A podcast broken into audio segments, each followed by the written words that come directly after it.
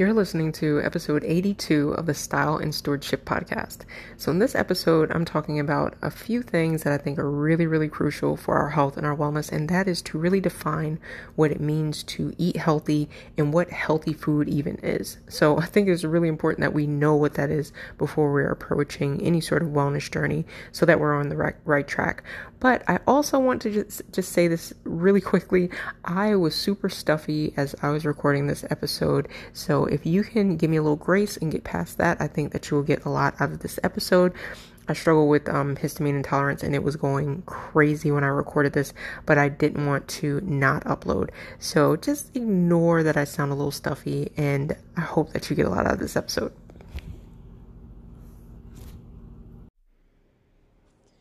What does it actually mean to eat a healthy diet? What does it mean to actually be healthy?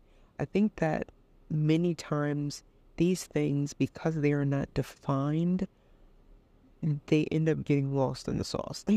they end up getting lost because it's like if we don't know what it means to be healthy and we're just flippantly throwing that word around, or, um, you know, we're just assumptively throwing that word around, we might be, that might be most of the reason why we're missing out on what it means to be healthy and how to be healthy. And I think that that's most people right now. There's so much out there, and there's so many voices, including mine. You know, I'm I'm helping. I, my hope is that I can help you discern what healthy means for you, um, and healthy what healthy means for just people, humans, our bodies, our physiology, and our biology, the way that God has made us. And because of all these voices, we have to understand that before we had media, before we had scientists, before we understood what a gram of fat was, or nutrition facts were, or how many grams of sugar was in something, we ate with something that is way more powerful than even knowing those things. And that is, we ate very purposefully.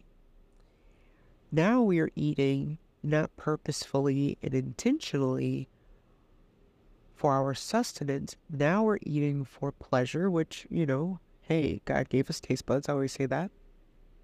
He wants us to enjoy food, I believe, and all good things that He's created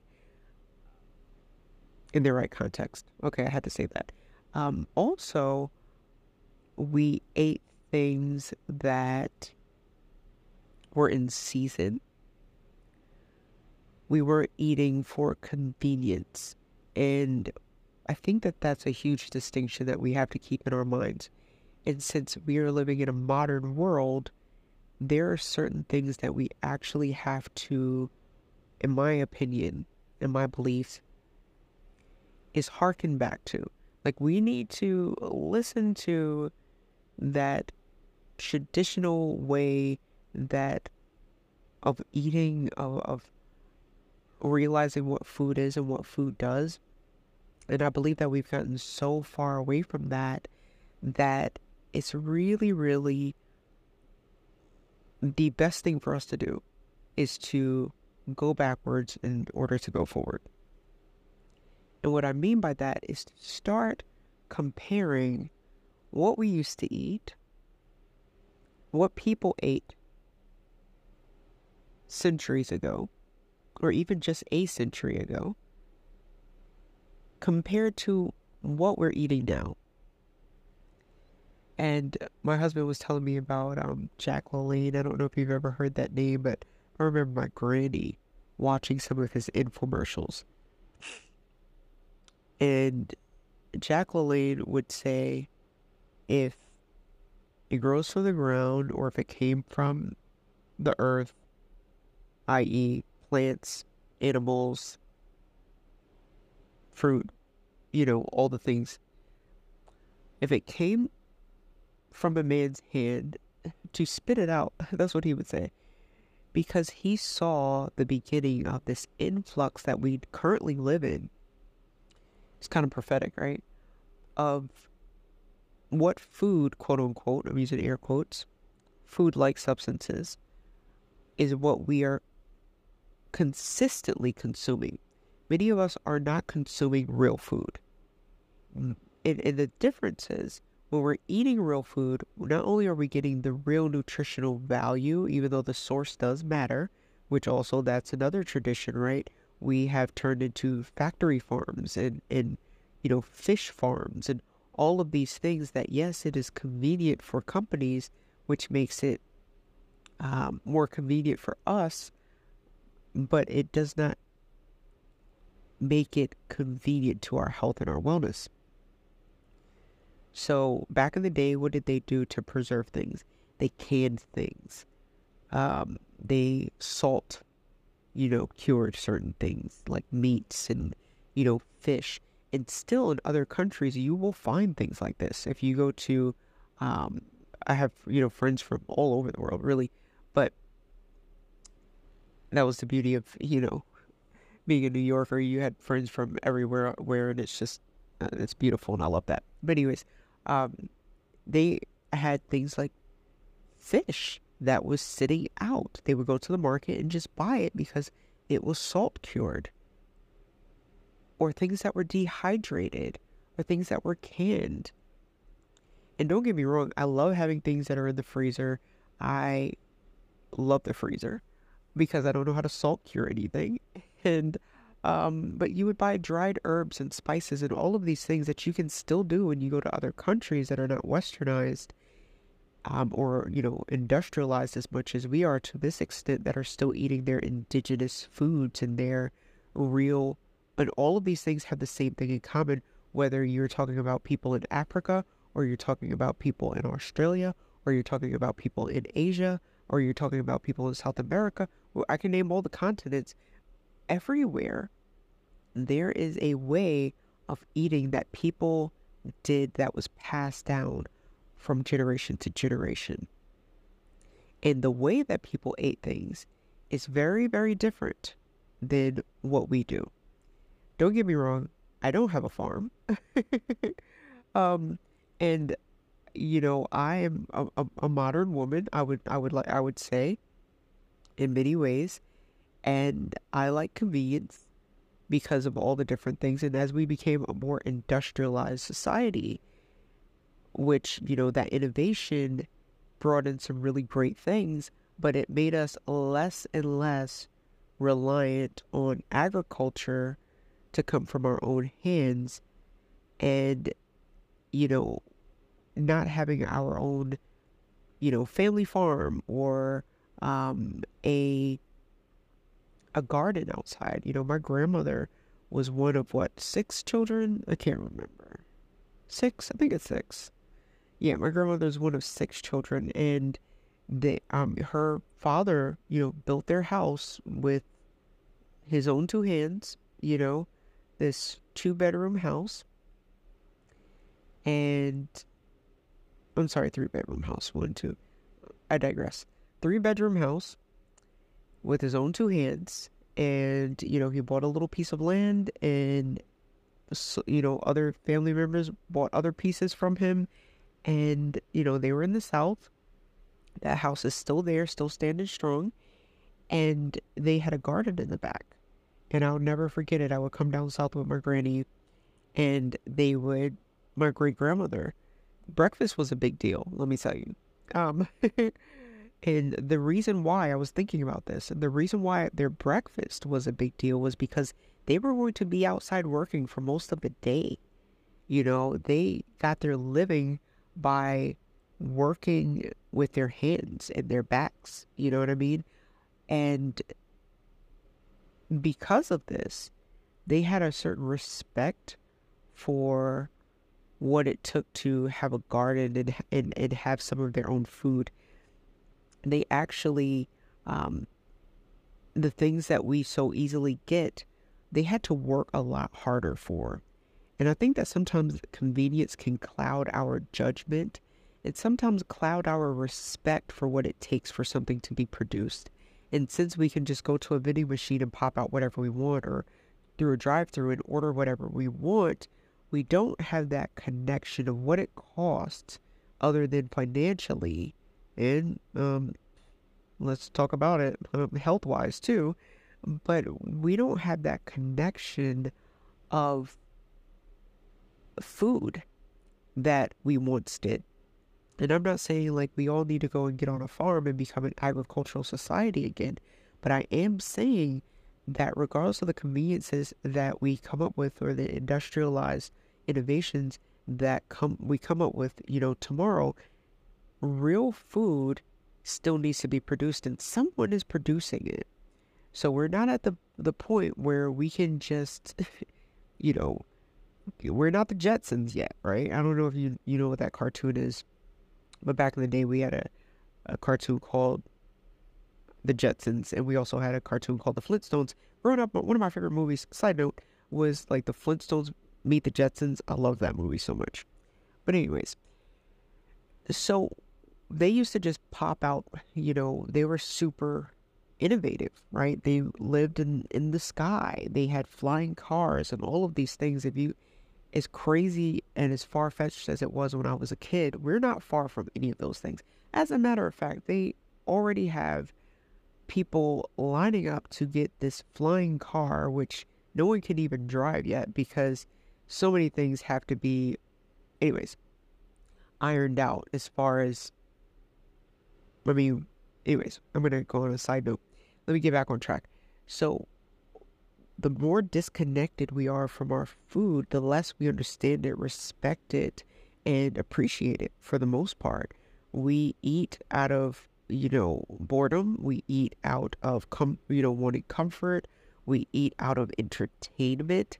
But back in the day, they ate out of need for sustenance because they were going to go out and do really, really hard work. And I'm not saying we don't do hard work. As a matter of fact, our brain burns through a whole lot of calories, especially when we're in deep thought or if we are feeling anxious or anything like that. So I'm not saying that because we're using our hands less for the most part, that we're not also still using some form of energy that we, you know, we're, we're needing to burn energy, right? The human body needs energy 24 7, even while asleep, right? So, back to my grandmother and the way that they grew up. So, breakfast was a big deal. And I would, I'll never forget this. And mind you, these were things that I don't nec- I didn't eat then, and I still don't necessarily eat now, but I appreciate it now. I get it now, um, and I did it then. So my great granny would get up and make breakfast, and breakfast, I would wake up to the smell of all the things that were delicious in Southern. And she would make salmon patties or salmon croquets. I still make those to this day. Um, I make them a little different now. But salmon patties, she would make um, stone ground grits that had to cook for like an hour and it had butter and and and cream and different things in it. Um, and she would also make eggs, bacon, and this was like their typical breakfast eggs, bacon, salmon patties. Oh, I forgot liver mush. That's something that people eat in the South. I still have not touched it. Um, I don't think that I will ever just because I just can't. There's certain things, you know, you just can't eat. And that's one of the things for me. And I'll never forget it. my uncle would go out, my, my great uncle, my grandmother's baby brother would go outside and he would bring in cantaloupe, tomatoes, and sometimes cucumbers out of their backyard garden and they would slice the tomatoes, they would slice the cu- the cantaloupe, and they would slice the cucumbers. And you would have this at the side of your breakfast. And when I say you were full after breakfast, you were full after breakfast. like you were not you were not hungry after you ate this breakfast for hours.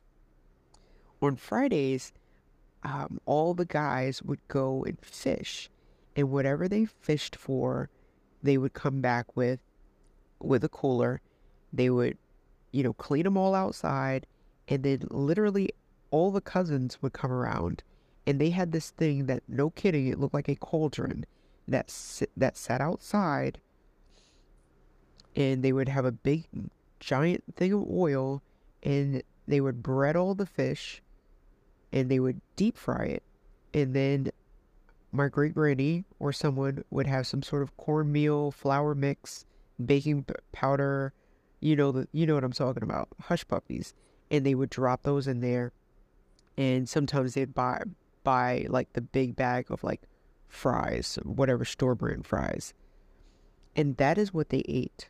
Like and you would just stand there with a plate and you would get your food. And then after they were done they would spend like an hour I'm not kidding making banana or peach whichever fruit they had around ice cream. And they had the bucket with the salt and the ice and some we would take turns churning it and this to me you know i'm in new york you know i'm from queens and i came down here and i saw this i'm used to getting a slice of pizza you know a jamaican beef patty or chicken patty with some cocoa bread you know i'm, I'm used to eating jerk chicken i'm used to eating chinese food all these things from all these different cultures at the speed of light because nothing closed and everything delivered. This is before DoorDash. That's just being a New Yorker, or if you're from LA or any big city, you know what I'm talking about. In New York, you could literally order anything any time of day and it could be delivered to you. And I came down here and I had to wait for my food, right? I had to watch somebody labor over it and work for it. And can I just tell you, it was some of the best food that I'd ever had. And I was so, I was always looking forward to the food down south because it was, for most, uh, all intents and purposes, it was a food that I, I didn't have anything like that in New York, you know, unless my granny made it. But the experience of everybody pitching in and cooking and, and making the food, and this wasn't like just women cooked or just men cooked. It was like everybody was pitching in and doing this this food and when you feasted it that's what it felt like it felt like you enjoyed this food that literally you knew where it came from you know minus the oil and you know stuff like that but you know and, and i remember my great granny would keep this can on the the stove and it was literally just collected bacon fat that she would keep on the stove after she was done, you know, cooking breakfast, which she always made in cast iron. And I don't know if it was a southern thing or what, but all her pots were pretty much cast iron. And she had like casserole dishes that were made out of glass or ceramic. And she used Anchor, um, um, Anchor or Corningware, things like that. And that was just, I, I remember so many special occasions where, you know, obviously food was involved. And I don't think there's anything wrong with that because I read scripture and there's a whole lot of feasts going on. And they were always, you know, celebrations to, for so many different reasons. And I think that that's still something that's very, whether people follow God or not, it's something that God has placed in all of us. We like to commune around food and we like to get together around food. And Thanksgiving is a perfect example of that where people celebrate that and they're not giving thanks to God. they're just, you know, celebrating a quote unquote holiday of Thanksgiving. Um, when we get around and we, we do Thanksgiving, we're, you know, we're, you know, praising God for what he's done. And I believe every time we eat, that is really what that's, that's pretty much our hearts, right? When we're asking God to bless the food to nourish our bodies that we're about to eat, we're thanking him for it, right? So I say all of these different things to say, to make the point that eating healthy is not something that is a man made determinant. Eating healthy is something that your body will tell you that you are doing. Eating well is something that your body will physiologically tell you that you are doing by having good energy, by being able to sleep well, by having balance in your body. And a lot of times we're sick or we're feeling bad because we are eating in a way that is not balanced. And many times it's because we are eating things out of convenience and not necessarily out of respect for what we're eating. You know, when we when we go to someone else's house or when we eat with someone else, we always, you know, when we're praying, it's like, God, and please bless the hands that prepare this food. A lot of us can't even say that anymore. It's like um, the machine that made this food or the factory. And I'm not saying like factories are wrong or bad or anything like that. I think that they're a great innovation. However, when we are using innovation to take the place in laboratory work and in um, factory farming to take the place of real food, then I'm saying, um, you know, that's what we really need to get away from. I rarely speak to someone who is having issues in their wellness, issues in their body, you know, balance, you know, their body's not being balanced and things like that, that are not consuming lots of man-made products. I see very few, and it's the reason why people get are so attracted to veganism, right? Because you're like, oh, well, people have found this perfect diet and this perfect template to to eat, um, and this must be the way that we're all supposed to eat. And the fact of the matter is, is most people are not eating much real food. And anytime you switch from any diet, I don't care what diet you try, from a standard American diet, sad diet, where you're eating mostly processed foods, high in carbohydrates and sugars, and you know sunflower oil and safflower oil and corn oil and um, canola oil and all of these things. You switch from French fries and all of that.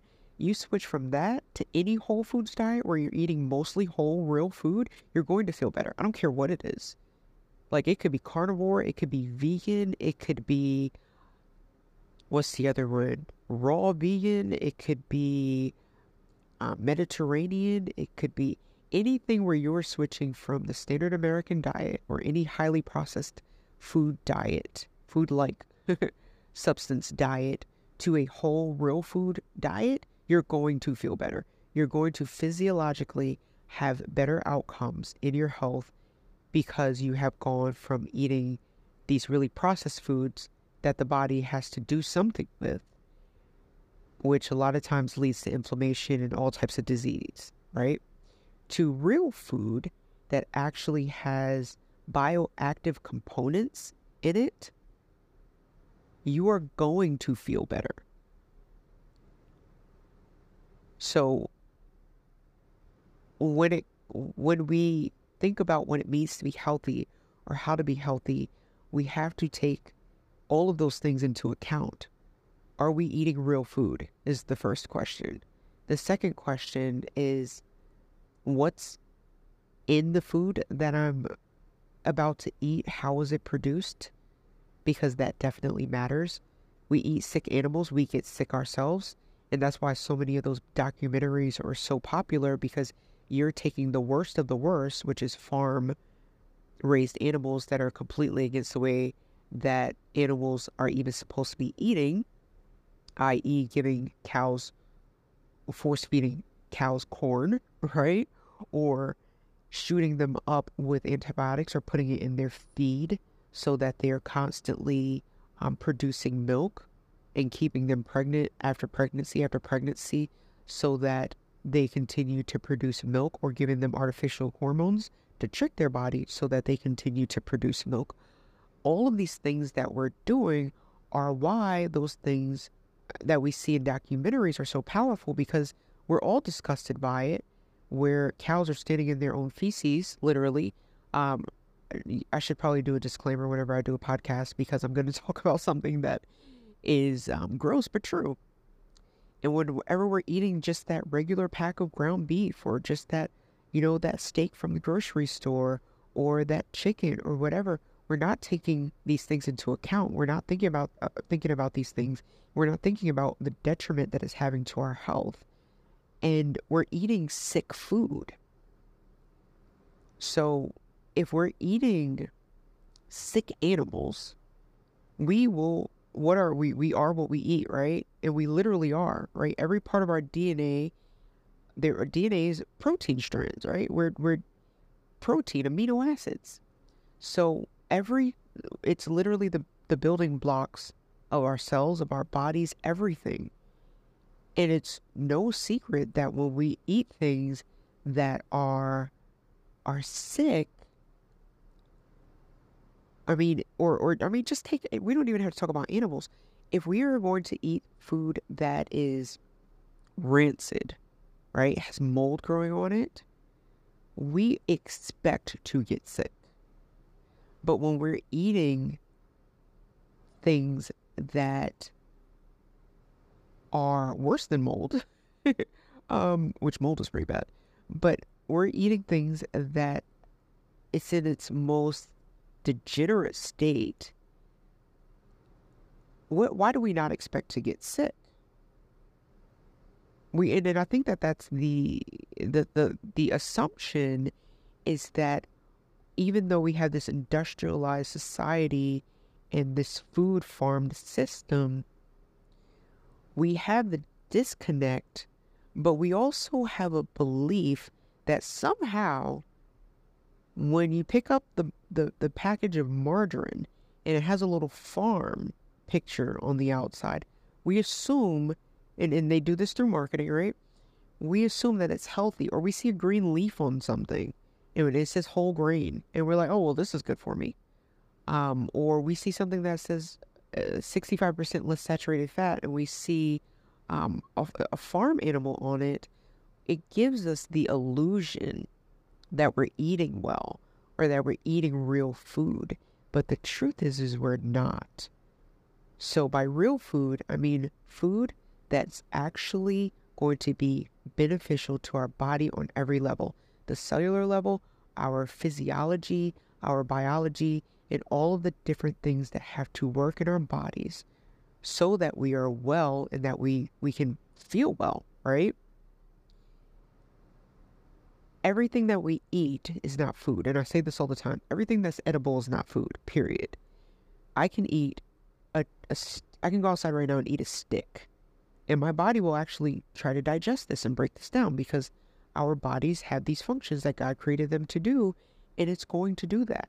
We our body is is is expecting food, so it's going to create. You know, those gastric juices are gonna you know be secreted. Our enzymes are going to be secreted and we are our body's going to try to break down that stick that we just ate from outside.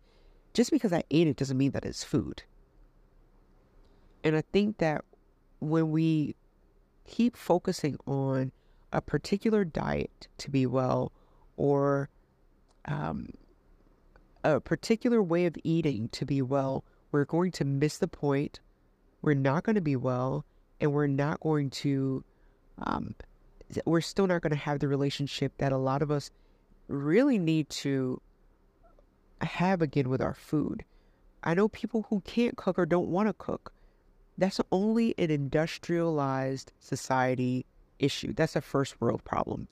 You go anywhere else, if I put you in the woods right now, in the middle of nowhere, you had to fend for yourself. You would never say, I can't cook. You would say, I need to find something so that I can eat. But because of our convenience, we have gotten so far away from that.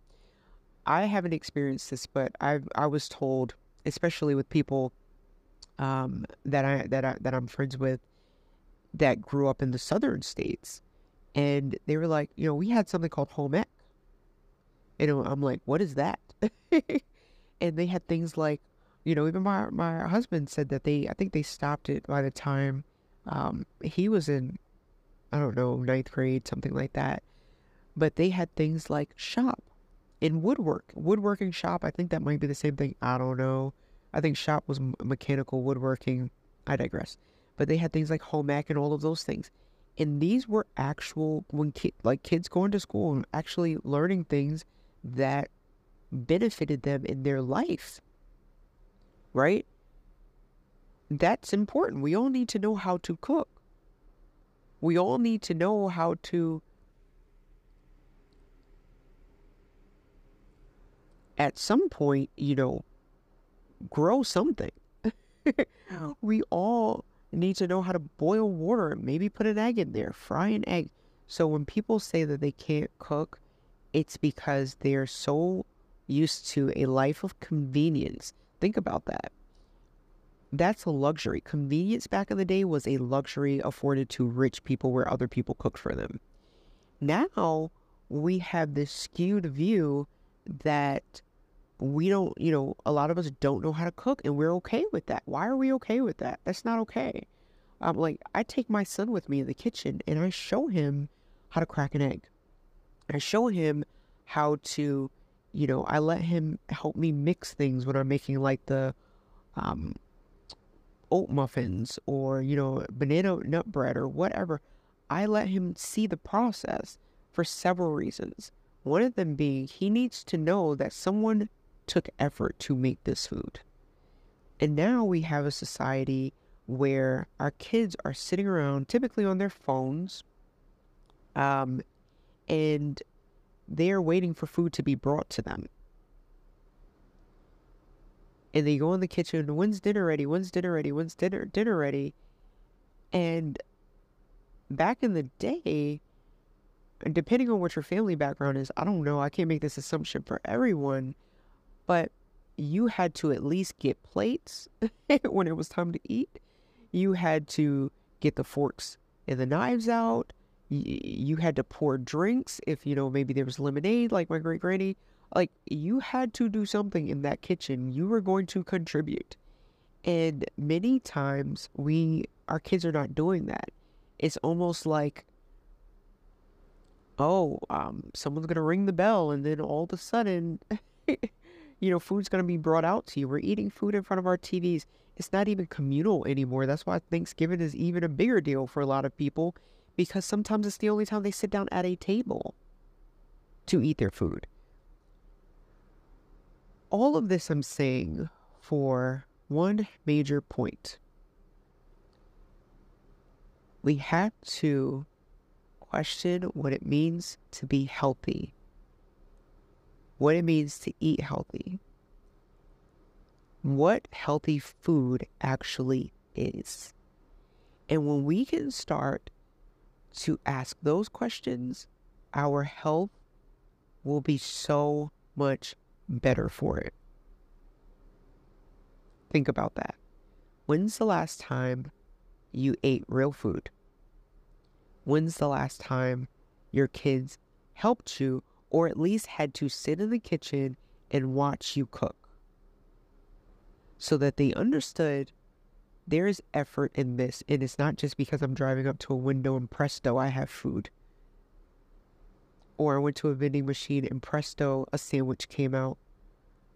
I went to the QT and presto, you know, I took a hot dog and put it on a bun and someone else cooked this. We have no relationship towards food outside pleasure sometimes and entertainment. And the more we can get back to real food, the literal healthier we will be. Our bodies are screaming for nourishment, and it's doing it in the form of inflammation, of disease, of sickness, of frailty, of lack of energy, of chronic like migraines, constant stomach issues, indigestion, acid reflux, hives, itching, sneezing, sleepless nights, energy crashes. I can go on and on and on. And I hope you're getting the picture that I'm trying to paint. know that every day and every meal is a new opportunity to give our bodies what it needs for fuel and for its well being. I encourage you to think about that, approach food with a respect, because without it, where are we? And God has given us so many things to freely enjoy However, we are not supposed to be unwise, but wise in all things. So think about that. if this encouraged you, if this got you thinking, I would love to hear from you. You can send me email hello at styleandstewardship.com with the subject line pod or pod questions. You can also leave a review on any of your favorite podcast apps. That helps other people find this. And you can always just share this with someone who you think needs to get a hold of their health and their wellness so that they can be well. That's my intention. That is my goal with this podcast. My hope is that you will learn and that you'll grow, you'll be inspired, challenged, and encouraged to really steward your wellness on purpose with intention. And as I always say, until next time, your life matters, what you do with it matters. So, what will you steward well?